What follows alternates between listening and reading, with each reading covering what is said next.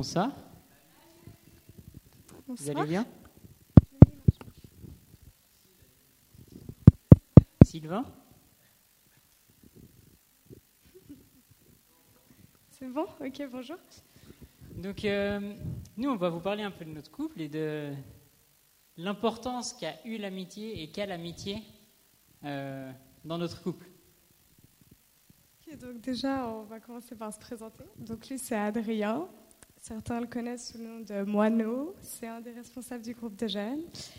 Et il est responsable de la Sono. Il a 22 ans et euh, ça fait 6 ans qu'il fait partie d'un bac jeune. Moi, je vous présente euh, ma charmante fiancée, Mirona. Elle a 21 ans.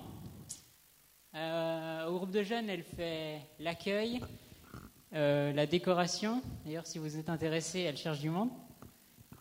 Et ça fait euh, deux ans et demi qu'elle est Impact.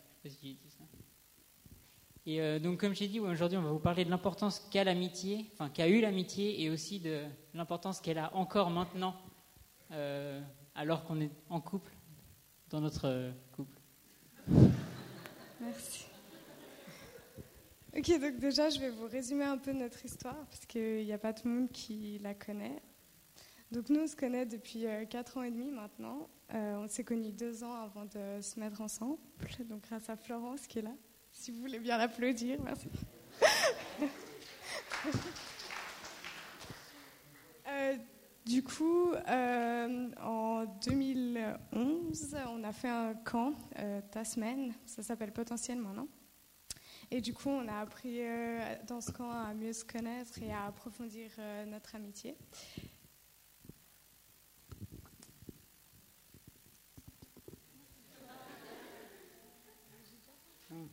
Pardon.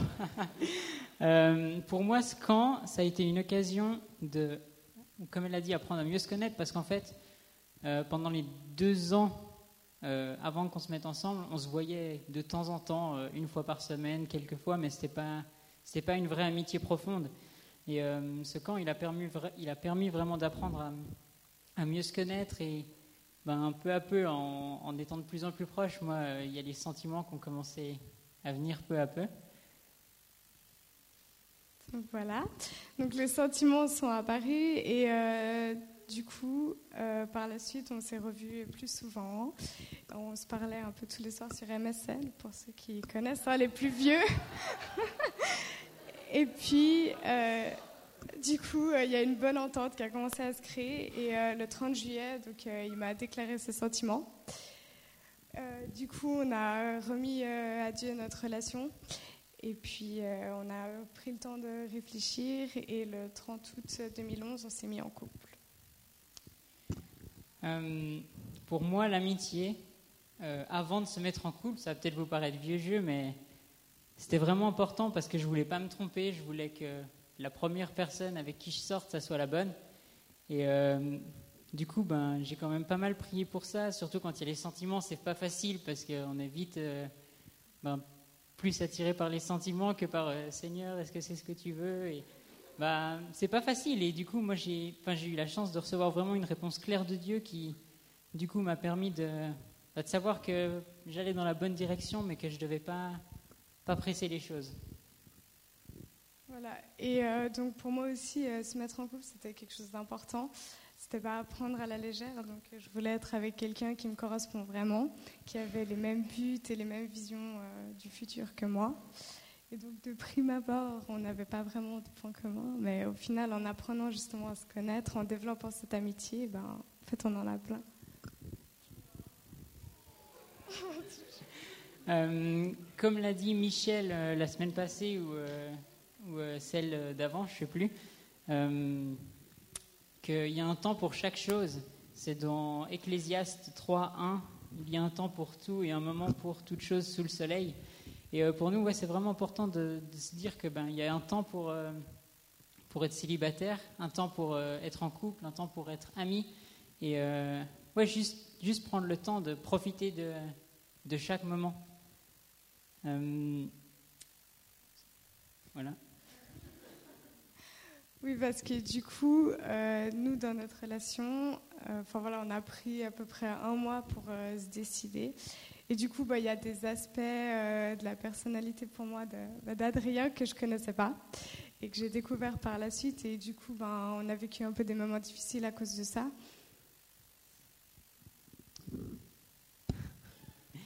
Ouais, vraiment, on vous encourage à, approfondir l'amitié avant d'aller plus loin parce que, ben, comme elle l'a dit, c'est des moments difficiles et ça évite de souffrir. De connaître la personne, ben, on sait comment elle va réagir, ce qu'elle pense. Et euh, comme le dit ma chérie, euh, tu t'enlises dans la mouise.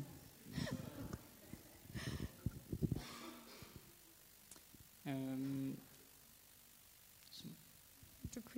ok. Euh, donc l'amitié avant, mais l'amitié c'est aussi pendant la relation amoureuse, c'est super important. Parce que être en couple c'est pas juste se faire des bisous ou des câlins, c'est aussi parler, discuter et connaître l'autre, c'est ouais viser la durée.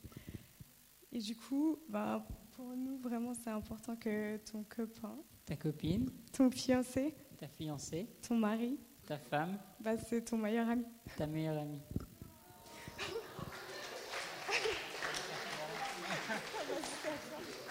Et euh, ouais, un, truc qui nous arrive, enfin, donc l'amitié, ça nous a vraiment aidé, c'est que moi, euh, d'abord, prenons un exemple, c'est genre votre meilleur ami, ok? Vous savez que si vous le revoyez pas pendant une semaine ou pendant deux semaines, quand vous le reverrez, ça changera rien à votre amitié. Vous aurez toujours les mêmes délires, vous passerez toujours des bons moments ensemble. Un, deux, ah ouais.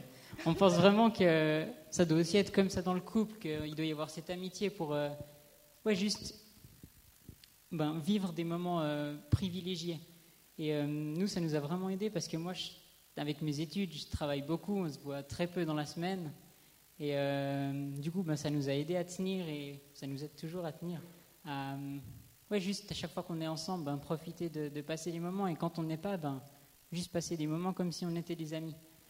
Et c'est aussi en forgeant notre amitié qu'on évite de devenir, entre guillemets, dépendant dans le sens que ben, on peut toujours passer des moments avec Dieu chez nous, on n'est pas en train de déprimer, de dire oh non, il n'est pas là, il n'est pas là. Et ouais, voilà, juste pouvoir apprendre à, à, connaître et à avoir une relation d'amitié avec l'autre.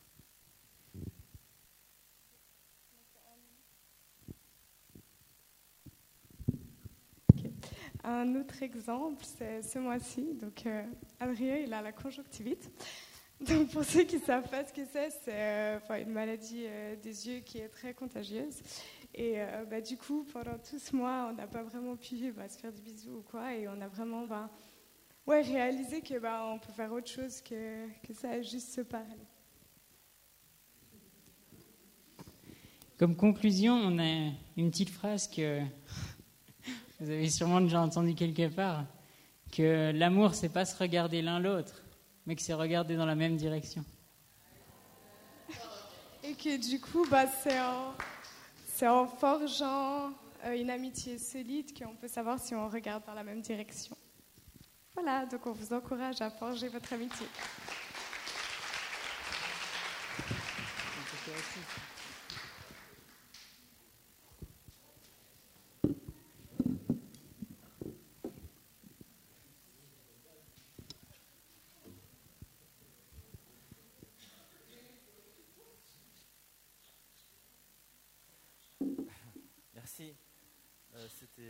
C'était bon. Un mari, une femme, un homme. C'est très beau ça. bon, euh, super témoignage. J'espère que euh, ça vous a interpellé. Euh, très important, donc le thème que nous sommes en train de voir ensemble sur les fréquentations. Et je voudrais donc continuer encore ce soir sur ce thème. Et Euh, je vais aborder euh, en introduction vraiment le thème des fréquentations. J'ai vraiment décidé de prendre mon temps, euh, d'aborder ce thème tellement important.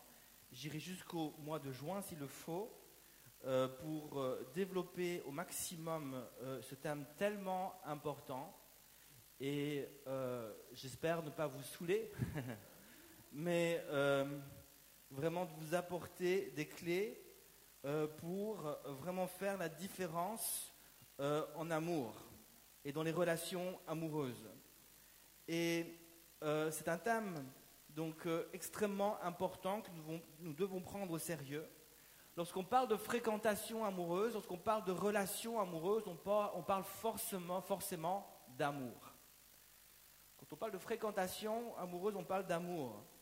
Et le problème aujourd'hui avec beaucoup de jeunes, et même de moins jeunes, je dois le dire, c'est que euh, on ne sait plus vraiment quel est le sens de l'amour. On a perdu vraiment de vue le sens de l'amour. On n'a pas forcément la bonne image, la bonne vision, le bon enseignement, la bonne révélation de ce qui est l'amour. Et parce qu'on ne comprend pas vraiment ce que c'est l'amour selon Dieu, vivre des relations d'amour selon Dieu devient difficile.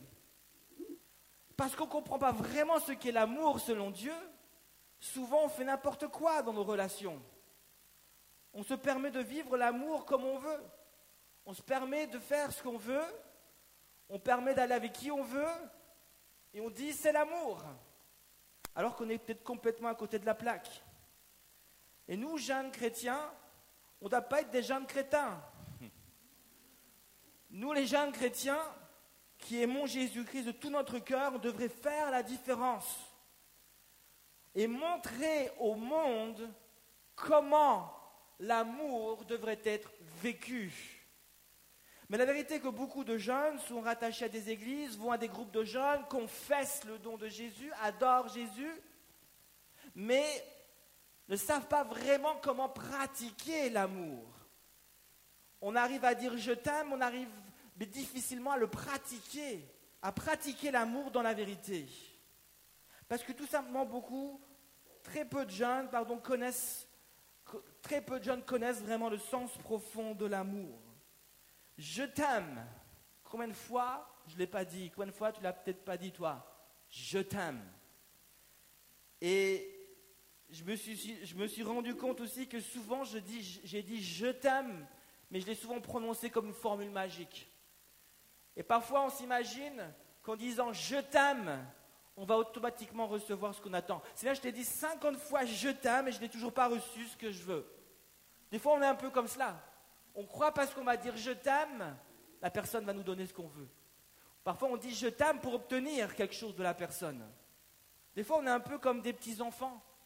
Hein, ma fille, des fois, ça, c'est déjà arrivé récemment, où elle est rentrée de l'école, on est rentré à la maison, c'est moi qui étais la chercher, bien sûr, puis on est rentré à la maison, elle a retiré ses chaussures, elle a retiré sa veste, elle jette tout par terre. Et puis, je lui dis, euh, tu voudrais pas ramasser ton... Puis avant même que je termine ma phrase, voilà qu'elle a déjà rangé ses chaussures. Tu voudrais pas ranger tes chaussures? Avant même que je termine ma phrase, elle a déjà rangé. Tu voudrais pas ranger ton... Avant même que, euh, que je dise le mot manteau, elle a déjà euh, rangé, sa veste, son manteau. Et, et, et, puis avant même que je lui dise un truc, elle le fait directement. Et puis je dis, mais ça, c'est pas normal. Qu'elle obéisse aussi rapidement. Alors après, elle vient vers moi, elle me dit, papa, je t'aime. Euh, je dis, ça, c'est pas normal. Ça me touche. Puis cinq secondes après, elle me dit, papa, alors que c'est en semaine, elle ne peut pas me demander ce genre de choses, euh, je peux regarder la télé, je peux regarder un DVD, elle sait bien qu'en semaine, on ne peut pas. Mais elle me dit, papa, je t'aime. Et elle s'imagine peut-être qu'en me disant cela, en faisant tout ce que je veux, ben, elle va réussir à obtenir ce qu'elle veut. Et puis moi, bien sûr, je suis tellement touché que je suis prêt à craquer. Mais ma femme, qui n'a rien vu du tout, dit Amélie, tais-toi. Et parfois, on est comme ça. On dit Je t'aime. Hein 50 fois pour essayer d'obtenir ce qu'on veut. Mais nous ne devons pas être comme des petits-enfants et on ne doit pas utiliser, utiliser ce mot comme une formule magique. Et c'est pour ça aussi que l'apôtre Paul euh, dira hein, en Éphésiens chapitre 3 au verset 14, il dira, je fléchis les genoux devant le Père notre Seigneur Jésus-Christ. Il dit, je fléchis les genoux, je prie, je mets à genoux, puis j'implore Dieu, je crie à lui pour que, au verset 18, afin que vous puissiez comprendre avec tous les saints quelle est la largeur, la longueur, la profondeur, la hauteur, et connaître l'amour du Christ qui surpasse toute connaissance, en sorte que vous soyez remplis jusqu'à toute la plénitude de Dieu. Il prie pour que les chrétiens de son époque puissent recevoir l'amour, comprendre l'amour, recevoir une révélation de l'amour, afin qu'ils ne fassent pas n'importe quoi, n'importe comment, mais qu'ils soient fondés dans l'amour. Ils euh, reçoivent un fondement pour leur vie. Il dira toujours l'apôtre Paul dans Romains chapitre 5 verset 5, L'amour de Dieu est répandu dans nos cœurs par le Saint-Esprit qui nous a été donné. Répandre et répandu. Répandre signifie verser, avec l'idée euh, de l'abondance. Ce n'est pas verser juste une petite goutte, c'est verser avec abondance. Je, verse abondamment. Et c'est ça, l'apôtre dit, l'amour de Dieu, l'apôtre Paul dit, l'amour de Dieu a été versé, répandu, versé abondamment dans nos cœurs. Et, Dieu nous a donné et veut nous donner une mesure suffisante de son amour pour que nous puissions avoir un fondement suffisamment solide pour nous tenir debout dans ce monde et faire la différence. Nous qui sommes des chrétiens, qui aiment Jésus, on devrait être des maîtres en amour. Mais aujourd'hui, ce qui se passe, on est dans le monde, on est comme des élèves. Et c'est le monde qui nous enseigne comment on devrait aimer. Alors que nous, on devrait être des maîtres. On devrait être des Jedi. J'aime l'amour. Enfin, on devrait être des, des Jedi.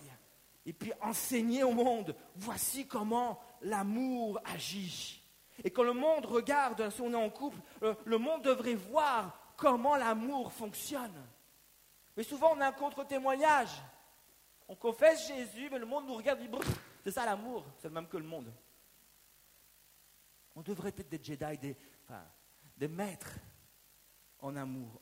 On devrait être ceux qui enseignent aux autres comment l'amour devrait être vécu. L'amour véritable, c'est un don de Dieu, c'est le fondement de Dieu. L'amour véritable vient de Dieu, ce n'est pas juste un sentiment, ce n'est pas juste une émotion, L'amour véritable n'est pas simplement le courage de dire je t'aime. L'amour véritable, celui qui vient de Dieu, il prend naissance, il vient, il provient d'une rencontre avec Dieu. Et c'est là que le Saint-Esprit le déverse dans mon cœur. Et si Dieu n'habite pas dans mon cœur, s'il n'est pas au centre de ma vie, il me manque l'essentiel. Il me manque la base pour réussir mes relations ma relation d'amour, mes relations d'amour, mais, mes fréquentations. Il faut la base. Si je ne comprends pas le je t'aime de la croix que Jésus a prononcé pour moi, ainsi que ses conséquences, il sera difficile pour moi de vivre l'amour selon le modèle de Jésus si je n'ai pas reçu, si je n'ai pas reçu cet amour dans mon cœur, si Jésus n'a pas touché mon cœur, si, je n'ai pas cette pleine révélation, si je ne comprends pas le je t'aime de Jésus, si je ne comprends pas ce que Jésus a fait pour moi à la croix, ça va être difficile pour moi d'aimer comme Jésus m'a aimé. Et, il va manquer quelque chose. J'arriverai pas vraiment à faire la différence. Parce que je n'ai pas, laissé Jésus faire la différence dans mon cœur. Et je vais euh, avoir un amour un peu boiteux. le but d'une relation amoureuse, le but d'une fréquentation amoureuse n'est pas de construire un fondement, mais de consolider le fondement. Quand tu t'engages dans une relation amoureuse, pas le but. Le but, ce n'est pas de construire un fondement, mais de consolider le fondement. Ce qui implique qu'avant même de t'engager dans une relation amoureuse, le fondement doit déjà exister. Je dois déjà être fondé en Dieu. Jésus doit déjà être fondé dans mon cœur. Et, à ce moment-là, je m'engage, mais ce n'est pas pour construire un fondement, il est déjà là. Mais c'est juste, et le défi réside en ce que le défi sera de comment je vais unir ces fondements. Est-ce que je vais réussir à unir ces fondements et à les consolider? Ce que nous devons comprendre, c'est que toute fréquentation amoureuse devrait être initiée par le Saint-Esprit. Toute personne devrait se laisser conduire par l'amour. Mais si l'amour n'est pas là, ce sera difficile. Par l'amour et pas par un sentiment seulement ou par une émotion simplement. Mais faut qu'il y ait cet amour et pas juste une forme de courage. C'est pas parce qu'un gars vient vers toi, il a le courage de venir vers toi, il a le courage de dire que tu es belle, il a le courage de te draguer que ça veut dire qu'il t'aime. Peut-être que plus loin, il a ses copains qui sont là, qui disent Ouais, vas-y, vas-y. Il les regarde et puis en fait, il n'a rien à cirer, c'est juste pour prouver aux autres que. Hein il a le courage d'aller jusque toi. Et peut-être que tu es sa dixième cible sur la soirée. Ce n'est pas du courage, ça. Ce genre de courage ne provient pas de l'amour véritable. Et ce soir, je crois vraiment que Dieu aimerait déposer dans nos, cœurs l'amour véritable. Et nous avons vu la dernière fois l'importance, bien sûr, du célibat, l'importance de ce mot célibataire. Et on a vu, entre autres, que le célibat, ça a été rappelé, c'est un temps, un temps pour rencontrer Dieu, un temps aussi où Dieu me rencontre. Et je vous ai aussi dit que durant ce temps, nous avons besoin de sagesse. Nous avons besoin d'être sages comme la fourmi. La fourmi, pendant l'été, va amasser le maximum de nourriture afin de passer l'hiver. Et c'est un temps où nous sommes appelés à amasser un maximum de choses de la part de Dieu, de vivre un maximum d'expériences, de recevoir un maximum de révélations, d'étudier un maximum les principes de Dieu. C'est un temps où nous sommes appelés à, à, emmagasiner le maximum de matériaux de Dieu afin d'être prêts lorsqu'on va rencontrer la personne que Dieu va nous présenter. Dieu ne veut pas que tu te présentes les mains vides. Et c'est un temps où tu vas pouvoir comparer ce que tu as reçu de Dieu. Dieu veut que tu reçoives un maximum de choses, un maximum de révélations. Et alors que tu vas, ce sera le temps de, choisir celle que Dieu va peut-être te présenter ou, celle qui sera devant toi et que tu vas peut-être t'engager, ce ne sera pas encore le temps de construire. Moi bien, les fréquentations amoureuses, ce n'est pas un temps où tu construis. Le temps de construction, c'est le temps du mariage. C'est le temps de consolider le fondement. Et lorsque ton fondement est solide et que tu t'engages dans le mariage, c'est là le temps de construire la maison. Mais avant de t'engager dans le mariage, et Dieu veut que tu t'engages dans le mariage avec un fondement solide. Le mariage, ce n'est pas le temps de construire le fondement. Il faut que le fondement soit construit avant. Mais c'est un temps où tu vas venir avec tes matériaux, avec tout ce que tu as reçu, et tu vas le comparer avec, avec, la personne que tu as choisie. Et si tu as reçu des briques vertes et que ton compagnon a reçu des briques rouges, vous allez réfléchir. Ah, moi j'ai reçu des briques vertes et moi j'ai reçu des briques rouges. Ah oui, mais comment on va faire ensemble Si on va construire ensemble, est-ce qu'on va arriver à mettre ça ensemble? Est-ce que ça va ensemble? Moi j'ai reçu des briques de forme rectangulaire et toi c'est plutôt rond. Est-ce qu'on arrivera à les mettre ensemble? Ok, moi, moi j'ai un rêve. J'ai reçu ça du Seigneur. je vois comme ça l'avenir. Oui, moi je vois plutôt comme ça l'avenir. Est-ce qu'on arrive à mettre ça ensemble? C'est un temps où on va, on va comparer ce qu'on a reçu. Un temps où on va parler. Un temps où on va discuter. Le temps des bisous, c'est peut-être là, mais c'est n'est pas vraiment ça le plus important. Les bisous, on en aura plein après. Il y aura tellement de bisous qu'il y aura même des bébés. Alléluia. mais on ne fait pas des bébés par des bisous. Hein.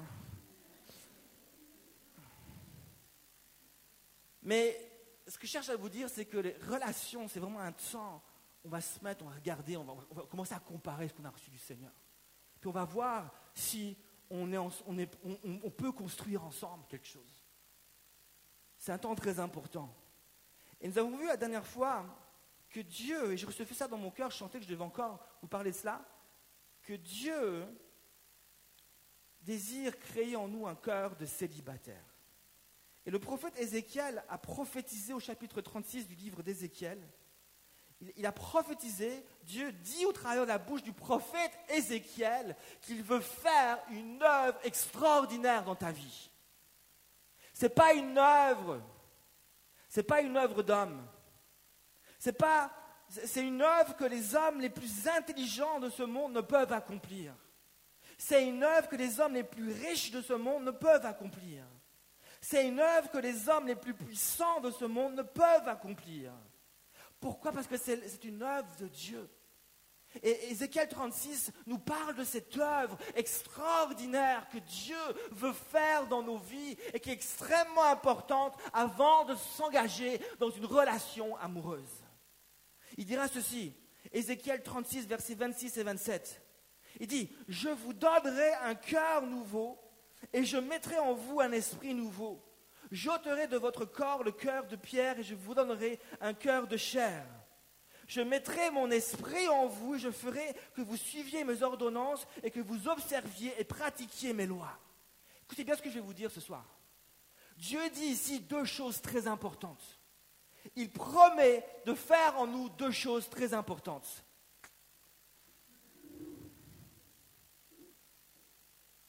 Au revoir, Changuy. Dieu dit deux choses très importantes. La toute première chose que Dieu dit, écoute-moi bien, il dit, je vais prendre ton cœur de pierre et je vais le transformer en un cœur de chair.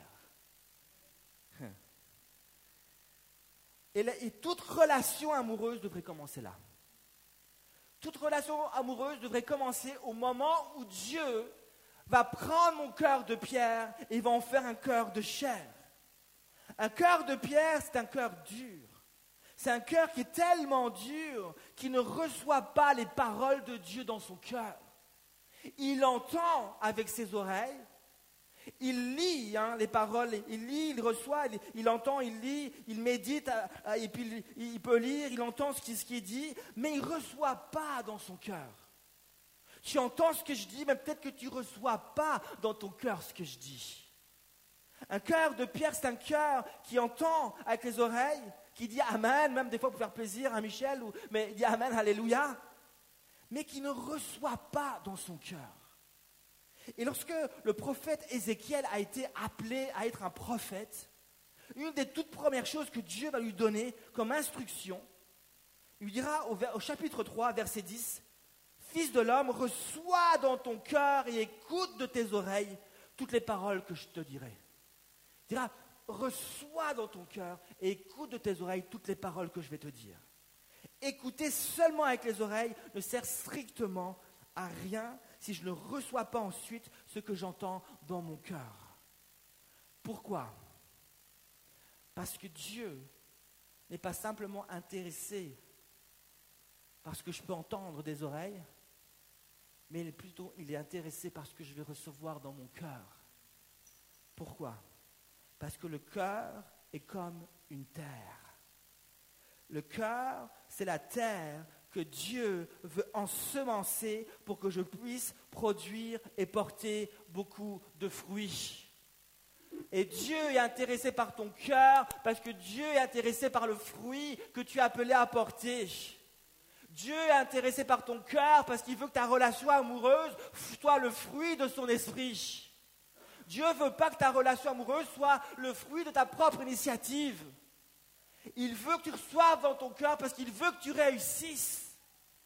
Il veut que tu portes un fruit qui vient de lui. Mais pour cela, il faut recevoir la graine dans le cœur.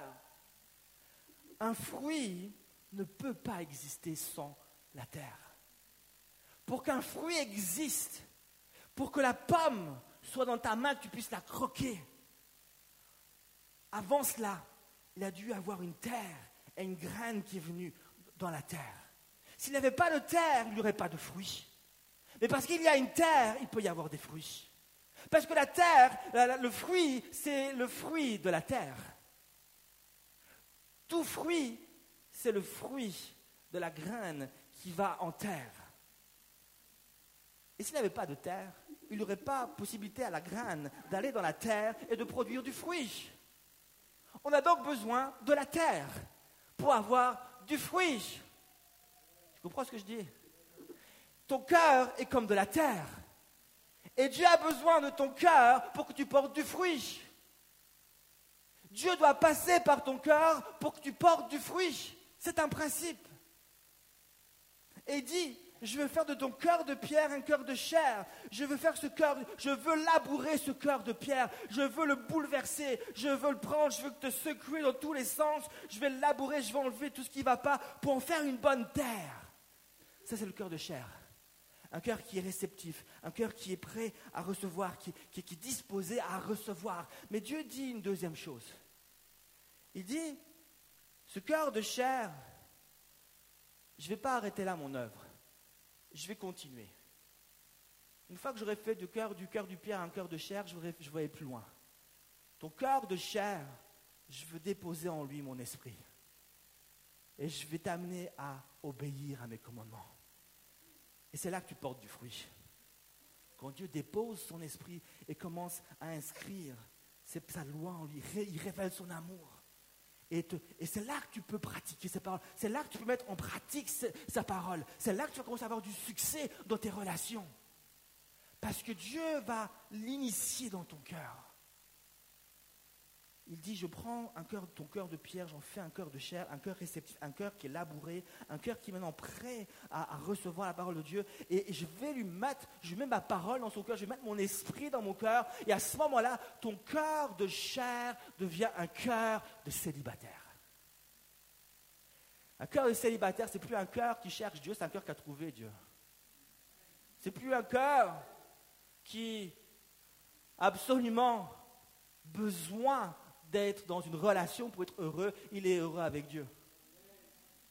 Mais ça, si tu n'arrives pas à le vivre, tu as besoin, besoin de demander à Dieu cette révélation. Je vais prendre ton cœur de pierre, je vais faire un cœur de chair. Je vais prendre ton cœur de chair, je vais faire un cœur de célibataire. Voilà ce que Dieu est en train de promettre à chacun d'entre nous. Alléluia. À partir de là, Dieu va pouvoir m'emmener plus loin dans l'étape des fréquentations. Et ce qui nous intéresse pour nous ce soir, c'est bien sûr les fréquentations amoureuses. Et j'aimerais terminer, je ne vais pas rentrer maintenant dans les détails, je vais le faire la fois prochaine, mais je voudrais, quand même terminer ce message par quatre questions que tout jeune et, même les moins jeunes, quatre questions que tout célibataire devrait se poser avant de s'engager dans une relation amoureuse. Et ces quatre questions, je vais te les donner. Il y a certains, on connaît déjà la réponse, mais la fois prochaine, je vais en tout cas en développer deux. Quatre questions. Quand tu rencontres madame, c'était un homme, tu ne te précipites pas. Tu te rappelles de ce que j'ai dit? Ah oui, Michel a dit euh, quatre questions.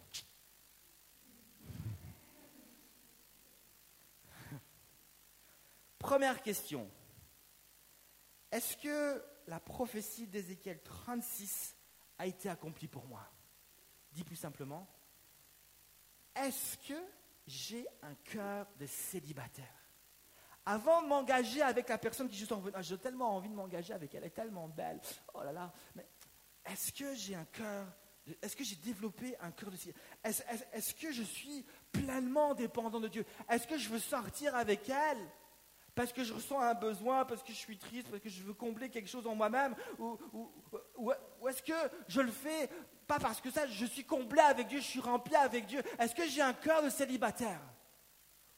Est-ce que j'ai un cœur de célibataire? Est-ce que je le fais parce que je ressens le besoin, parce que je suis triste, parce qu'il y a encore des manquements, s'il y a encore des manquements, s'il y a encore des trous, s'il y a encore des choses qui ne vont pas, si, si tu veux t'engager dans une relation amoureuse, parce que tu penses que la personne va pouvoir combler certains trous que Dieu seul est capable de faire, tu t'engages pour une mauvaise raison.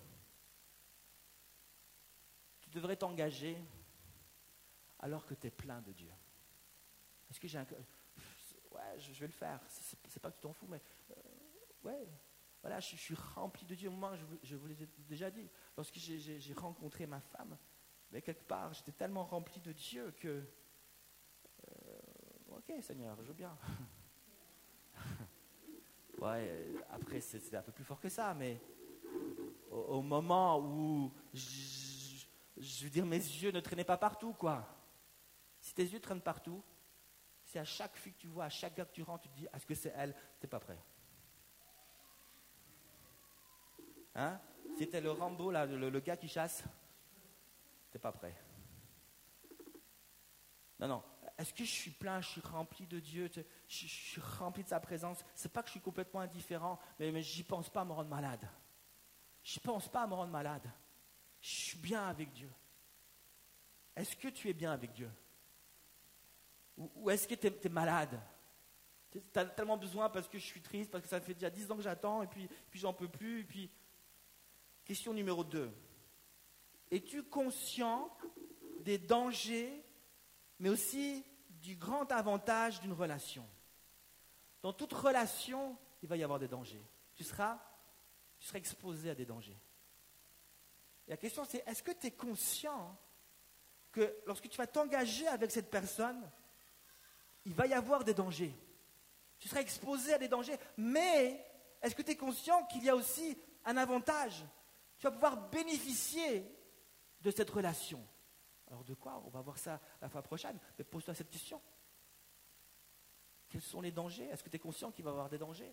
Est-ce que je m'engage comme ça personnes s'engagent, je dis ouais, j'y vais, je fonce, et puis ils ne sont pas conscients que soudainement il y a toutes sortes de tentations qui viennent, et puis les choses s'enchaînent très rapidement, et puis bam Est-ce que tu es conscient? Et quand tu poses tes questions, ben, euh, ce genre de questions, tu t'engages pas à la légère. Tu prends ça au sérieux. Que tu es conscient des dangers Est-ce que tu es conscient aussi du grand avantage? Il y a un avantage, on va, on va voir ça la fois prochaine. Question numéro 3. Est-ce que tu sais exactement ce que Dieu pense des relations amoureuses? Est-ce que tu, tu, as posé la question, Seigneur, pour toi, qu'est-ce qu'une relation amoureuse? Seigneur, quel est le but d'une relation amoureuse? Je vais m'engager avec cette personne, mais pourquoi je le fais après tout? Juste parce qu'elle a des beaux yeux? Ce n'est pas, pas une bonne raison. Juste parce qu'il est beau. Ce n'est pas la meilleure des raisons. Pourquoi je m'engage dans cette relation? À quoi ça sert cette relation? Pourquoi je, vais m'engager dans cette relation? Pose-toi la question. Qu'est-ce qu'une relation, Seigneur? Pour toi, qu'est-ce que c'est? Quel est le but? Seigneur, quels sont les principes de base d'une relation? Comment dois-je me comporter dans une relation amoureuse. Est-ce que je peux faire tout ce que je veux Olé, hola? Ou est-ce qu'il y a un comportement à avoir? Est-ce qu'il y a des limites à se mettre? Est-ce qu'il y a des choses qu'il vaut mieux pas faire euh, avant le mariage? C'est-à-dire, qu'est-ce que tu dis de tout cela? Alors, la question c'est, est-ce que tu es au courant de ces choses? Question très importante. Si tu n'es pas au courant de ces choses, ben, euh, arrête-toi et puis commence à euh, étudier ou renseigne-toi ou prie, demande des révélations. Mais Seigneur, viens me révéler.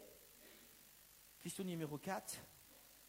Es-tu prêt, prête et décidé dans ton fort intérieur à respecter, étudier et obéir à tous ces principes de base? Je les connais, ces principes, maintenant qu'il faut que tu les connais, est-ce que tu es prêt dans ton fort intérieur? Moi, j'ai eu plusieurs fois des jeunes dans mon bureau qui sont venus il y a eu des dérapages, puis ils sont connus, ils se sont repentis, puis ils ont dit, on veut s'engager maintenant, on s'engage à respecter ce que Dieu dit. Puis ils ont respecté. Ils sont tenus bons. Jusqu'à présent, ils tiennent bon. C'est quatre questions que tu dois te poser avant d'aller plus loin. Si tu n'es pas prêt à répondre à ces questions ou si tu réponds de mauvaise manière, il faut que tu mettes ça en règle. Pour avoir des, des bonnes fondations. Pour savoir exactement où tu vas. C'est ce que le Seigneur voudrait euh, te donner, voudrait te donner des clés. Je voudrais juste prier avec toi maintenant, on va voir la fois prochaine, plus je parlerai plus cette fois-ci, c'est certain, de l'amitié, de l'importance vraiment de l'amitié. Et puis on va voir vraiment ce qui est vraiment l'amitié. Je pense aussi là, on a besoin de redécouvrir ce qui est vraiment l'amitié. Cette étape extrêmement importante. Alors je vais vous dire des choses des fois qui sont difficiles à entendre, parce qu'on préfère entendre ce que le monde dit. Quelque part, c'est mieux, mieux d'entendre allez-y, sortez ensemble, ayez du bon temps ensemble, franchissez les limites, c'est bon, ça fait du bien. Hein? Ayez des enfants avant le temps, ok Non. essayez, essayez avant, c'est comme une chaussure, les filles, il faut les essayer avant. Si c'est pas bon, tu jettes. Hein, c'est ça que le monde dit. Hein? Essayez, c'est bon, il faut essayer le truc avant, il faut bien voir si ça marche avec toi. Non, non, non moi, c'est pas ce que je vais vous dire. c'est pas ce que je vais vous dire.